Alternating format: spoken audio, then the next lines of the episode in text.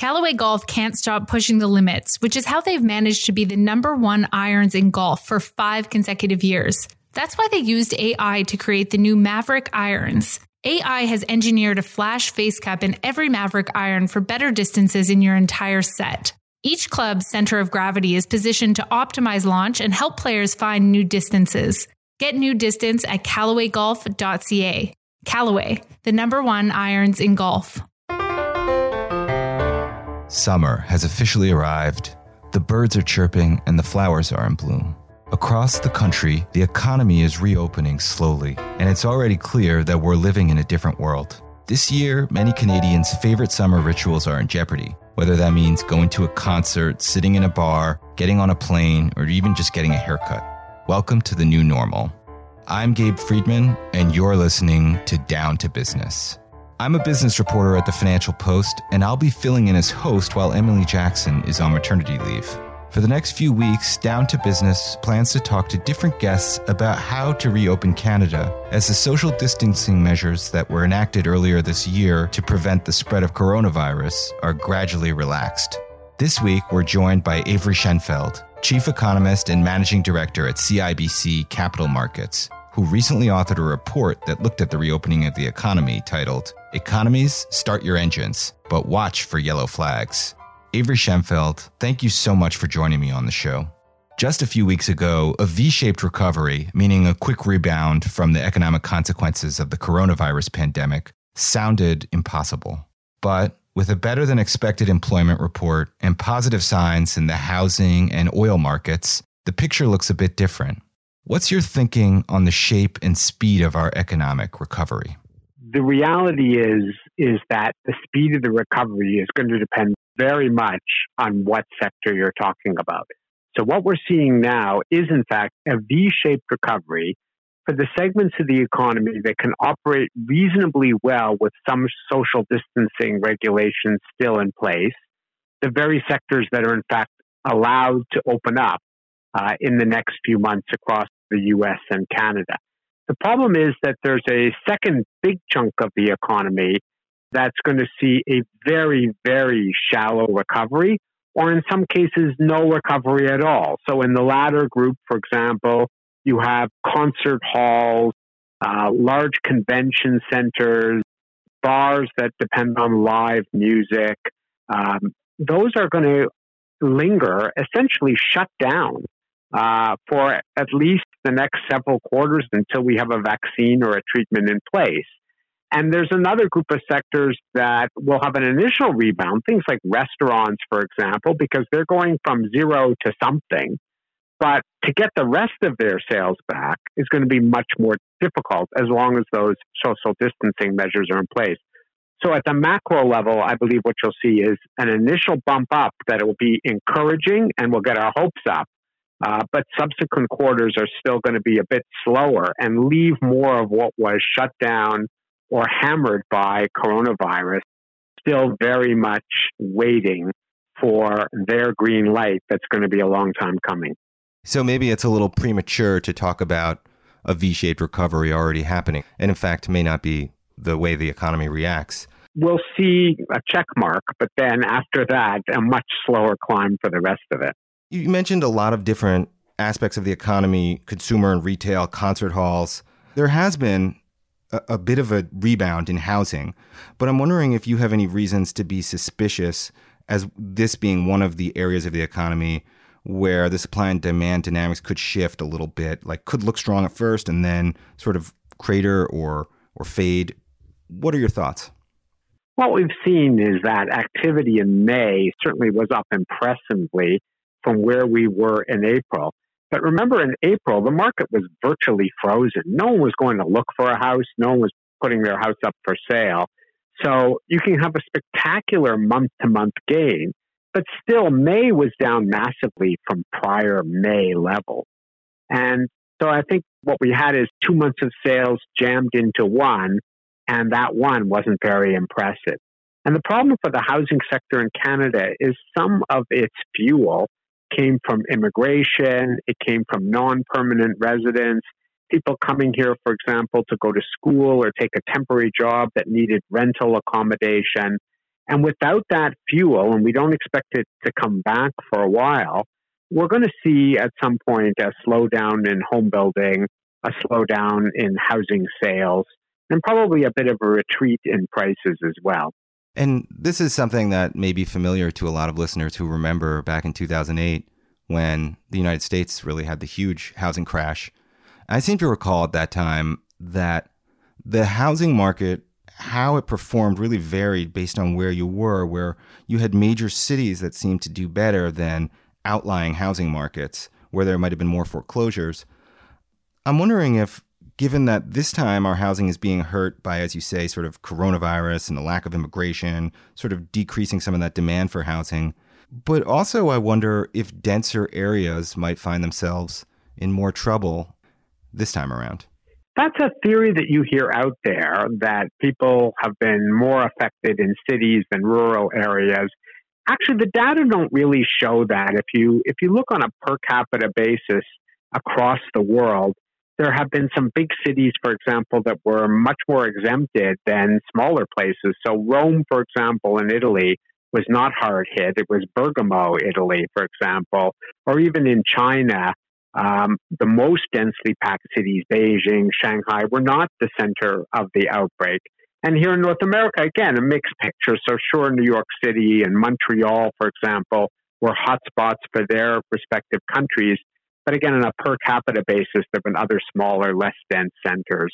So I don't really see a flight out of cities being uh, a flight to safety. We are seeing people looking for cottages while the pandemic is underway because they can't take a different sort of vacation.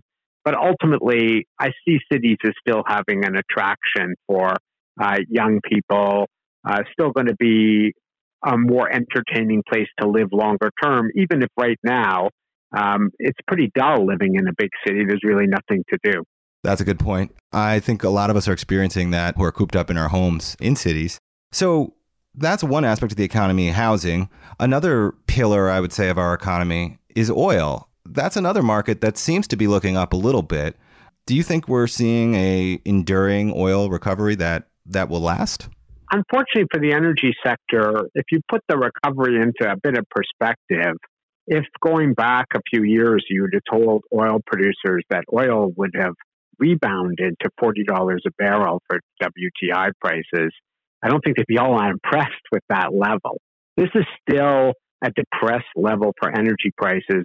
And part of the story of the rebound is, in fact, that at the prices that we had a month or two ago, we were shutting down production in places not only in Canada, or at least reducing it, but in Canada, in Texas. So part of the rebound in oil is coming from demand picking up, and that's a good part of the story is that around the world more people are driving again, for example.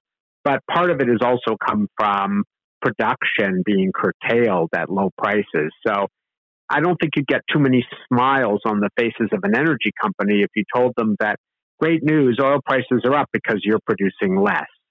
So this is still, I think, a long road to the kind of levels that not necessarily cover the costs of production because we might be there for many producers, but give enough incentive to, for example, start capital spending to grow those oil production numbers over the next few years. We're a long way off of those levels still. And I suspect it's going to take a couple of years to get world demand back at a level where you might start to think of capital spending returning to the sector the picture that's emerging for Canada is that you have immigration basically shut off, oil and housing sort of making these recoveries, but it's not clear how long or how serious or how solid these recoveries are. I guess I'm wondering as social distancing rules relax and the economy reopens, do you think that we may see other parts of the economy take over as the engines for growth for the next few years? And, and which of those areas are you thinking about, if so? The first leg of growth is going to be easy because it is just coming off of consumers who were held back from spending on things that they would have wanted but didn't consume because those things or services were shut down. And what governments have done during this period of economic hibernation is they have been sending checks to a lot of households who didn't have jobs or self employment income And others have been working at home and continuing to earn their income, but not having any place to spend it. So initially, we can get a resurgence in spending uh, because we'll have seen some money saved up actually uh, from people not buying airline tickets, not buying concert tickets, and so on. That gives them money to spend at local stores. So that's the first leg of the rebound.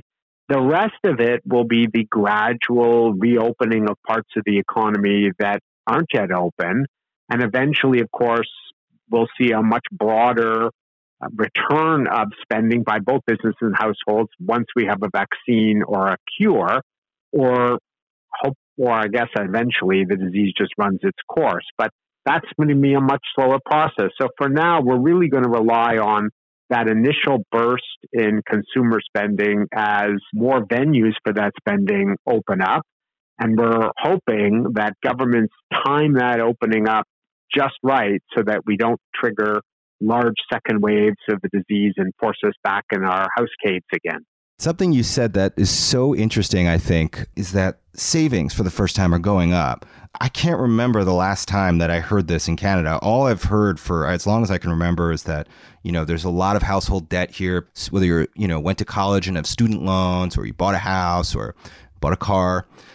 There does seem like there are these changes taking place so the savings numbers will go up in the very near term because the people who are working haven't been spending. I don't necessarily see that as permanent, but it is true that in the last cycle, we had a very unbalanced economy in Canada. So we patted ourselves on the back that we reached full employment, but we did a lot of that off of I build you a condo, you build me a condo, um, I borrow and buy things, you do the same we didn't really have a balanced economy. And what we were missing was we weren't doing all that well in attracting business investment spending, which gives you longer term growth.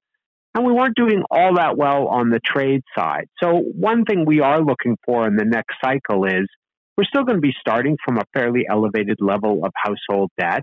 And beyond the initial burst of spending from people who come out of their houses and have things to buy, think we're going to need to see a more balanced economy that does better on trade and exports. And some of that's going to have to come from living, I believe, with a somewhat cheaper Canadian dollar than we had uh, in the last cycle, because we need to start attracting businesses who find Canada as a competitive place uh, to open things up for export purposes. So we're hoping for that. I think that behavioral changes, when you're in the middle of a crisis and the world has turned upside down, it's always tempting to believe that we'll never go back to life as we previously knew it. And while I do think there'll be a bit more working from home than we used to have, a bit more shopping online, I suspect that many of our previous patterns, for example, increasing use of uh, vacation time to travel around the world, uh, the popularity of travel, the popularity of experiences relative to goods, my view is all of that will come back. So it's it's just that we're going to live life very unusually for the next couple of years. Well, that's definitely something that I think a lot of people are wondering. Uh, something I've been sort of thinking about. You know, a lot of the economic impact seems like it is related to social distancing. But one thing that's curious about this recovery is that people around the world are breaking social distancing policies to protest. And I'm curious about how this may change the usual narrative. Um, and I, I guess I'm interested in whether you have any sense about how widespread social unrest generally is correlated with the economy and whether there's any effect on consumer spending that occurs during these periods which you know, seem to occur not all the time, but maybe once every 30 years or so, you see like widespread social unrest. So one concern, that, of course, people have is is this going to spread coronavirus among the people who are in those crowds? Unfortunately, the protests were largely outside, and many people were wearing masks, but not all. So there could be some disease follow up. There is a larger, of course, social issue here. These protests were sparked by anti black racism, which is certainly a huge issue in the US, but in other countries as well. And, and to some extent, also then extending to other forms of racism and racial based inequality. And what may, in fact, be interesting this time is how many people not from racialized communities join those protests.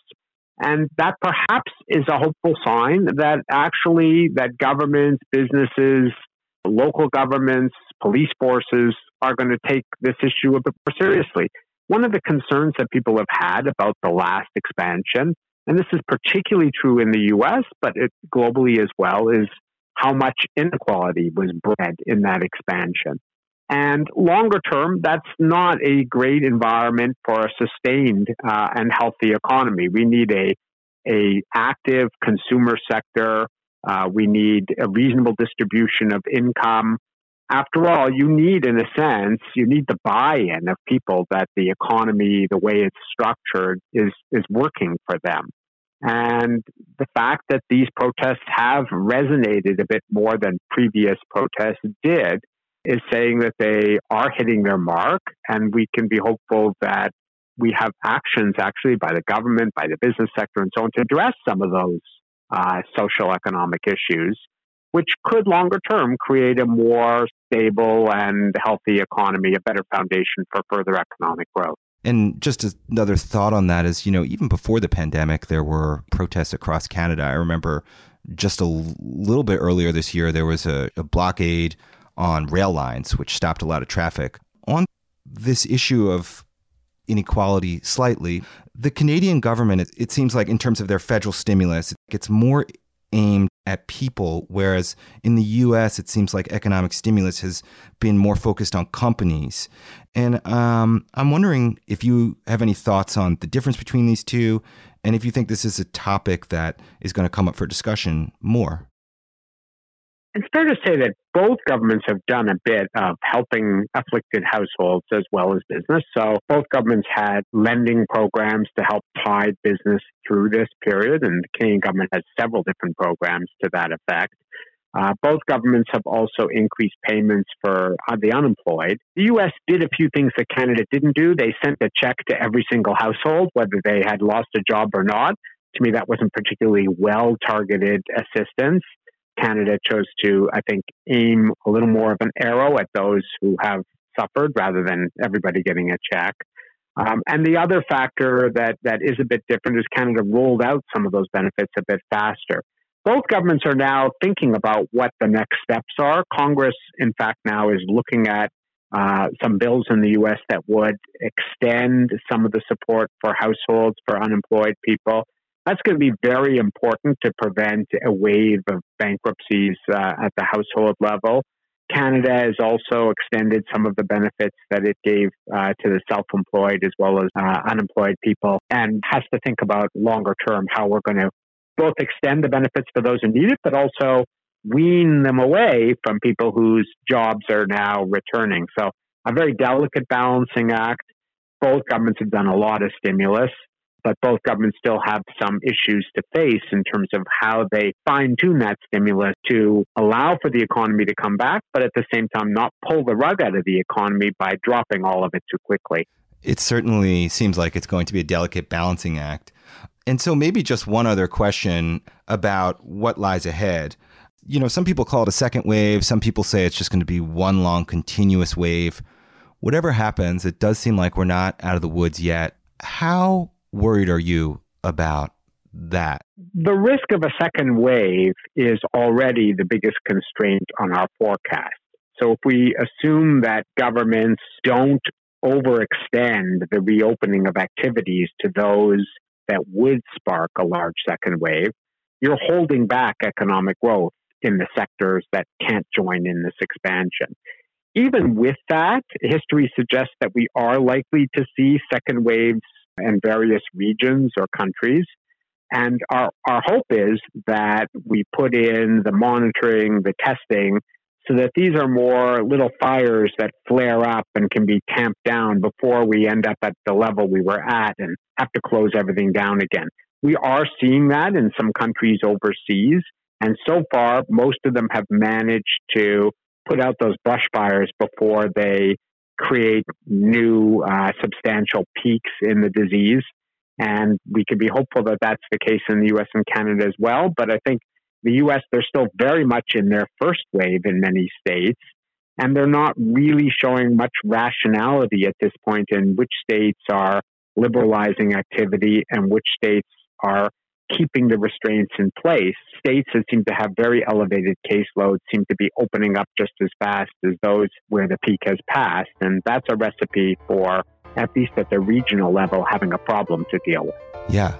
Well, Avery, thank you so much for taking time out of your day to join me for this podcast. Okay, my pleasure. That was Avery Shenfeld, the chief economist and a managing director at CIBC Capital Markets.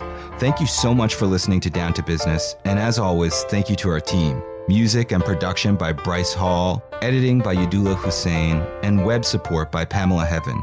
If you enjoyed this episode, please share it with a friend and rate us on your podcast app. I'm Gabe Friedman, in for Emily Jackson, and until next week, you can get all your business news at financialpost.com.